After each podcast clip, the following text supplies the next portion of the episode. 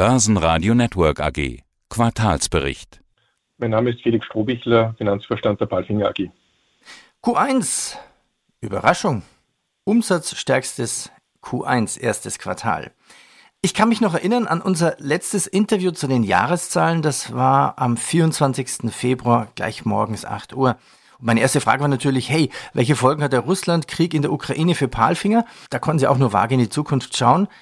Ja, und welche Folgen hat der Krieg, die Sanktionen jetzt für Palfinger? Ja, zum einen haben wir unmittelbare Folgen. Das ist zum einen das Russlandgeschäft. Palfinger hat ja im Jahr 2021 rund 130 Millionen Umsatz in Russland äh, getätigt mit durchaus hohen EBIT-Margen. Das heißt, dieses Geschäft ist natürlich für den Rest des Jahres deutlich unter Druck. Das ist mal ein wesentlicher Impact, der auch dazu geführt hat, dass wir unsere Gewinnprognose runtergenommen haben bzw.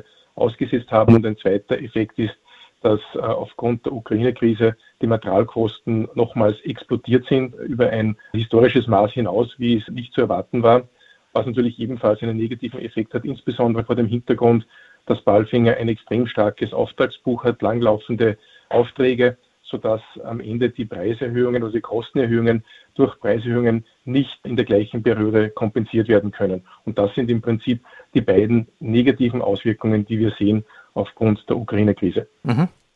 Ja, auf wie viel Russland-Umsatz müssen Sie verzichten oder, oder sind das eigenständige Unternehmen? Die sind jetzt finanziell die, abgeschnitten. Die konnten, das mit dem Bankgeschäft funktioniert ja nicht mehr. Unsere Firmen in Russland agieren eigenständig, das heißt, sie agieren autonom, sourcen autonom, äh, produzieren autonom, sind nicht abhängig vom Rest des Konzerns. Das heißt, es gibt auch keine Lieferungen von Produkten oder Komponenten nach Russland.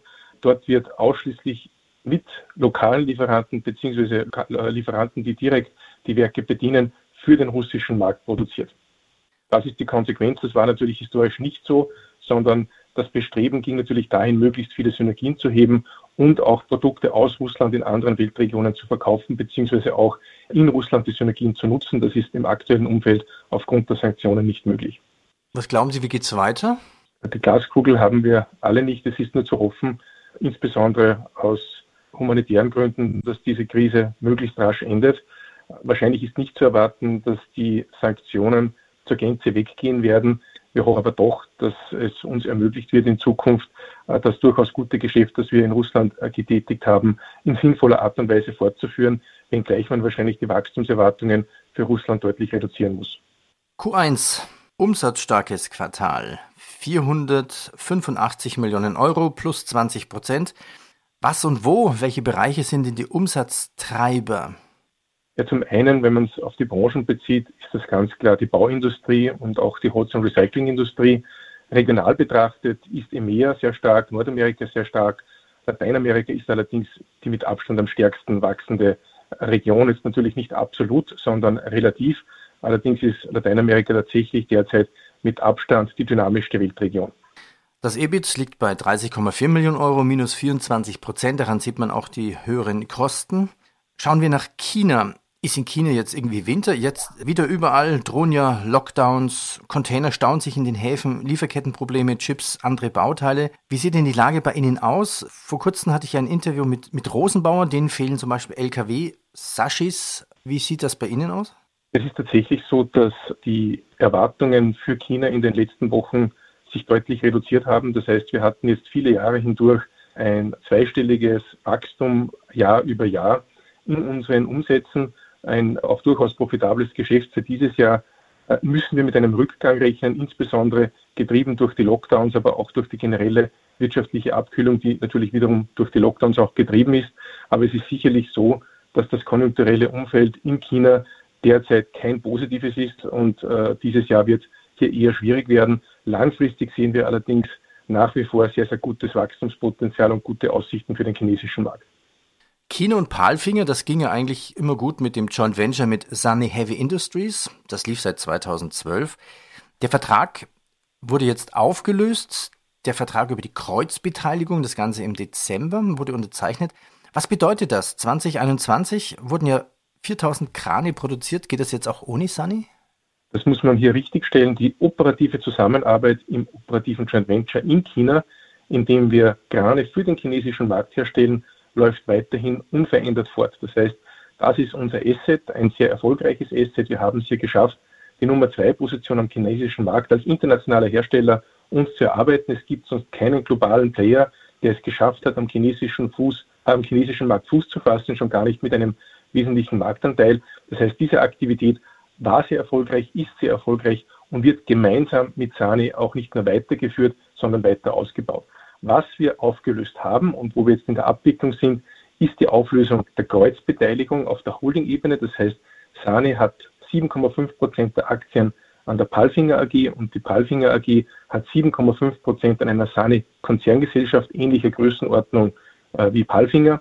Und diese Kreuzbeteiligung wurde mit dem Agreement im Dezember aufgelöst. Das heißt, in den nächsten Wochen oder Monaten werden die Aktien jeweils rückübertragen, sodass Palfinger die eigenen Aktien aufs Buch nimmt. Das heißt, wir haben dann 7,5 Prozent der Palfinger Aktien als eigene Aktien und zusätzlich bekommen wir eine Zuzahlung von 15 Millionen Euro.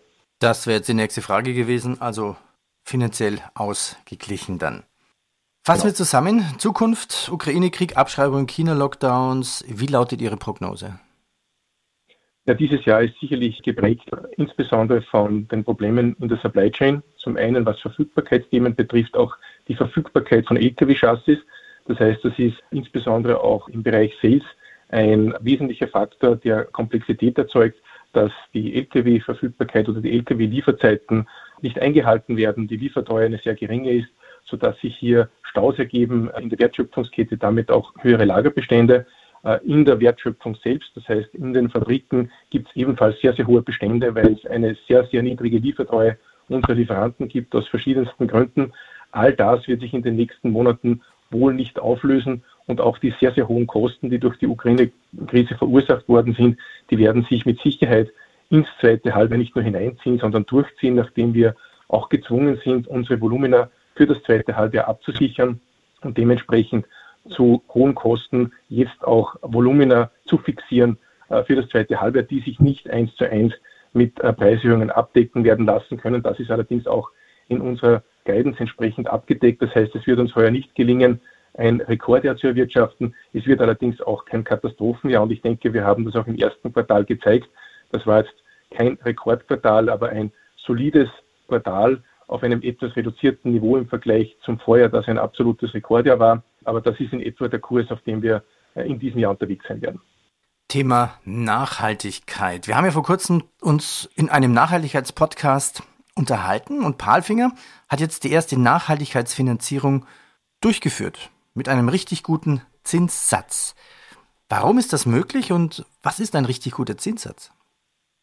Na, wir werden jetzt nicht über den konkreten Zinssatz reden. Tatsache ist, dass wir sozusagen zum historisch besten Zeitpunkt diese Finanzierungen abgeschlossen haben. Im jetzigen Umfeld wären diese Zinssätze nicht mehr möglich. In Summe haben wir jetzt bei Balfinger eine Durchschnittszinsrate von 1,23 Prozent. Das ist sicherlich in der Zukunft kaum noch äh, zu erzielen, aber mit diesem hohen Volumen von 170 Millionen zu sehr, sehr attraktiven Zinssätzen ist es uns gelungen, auf diesen Durchschnittszinssatz runterzukommen. Aber was sind die Bedingungen, dass Sie das bekommen?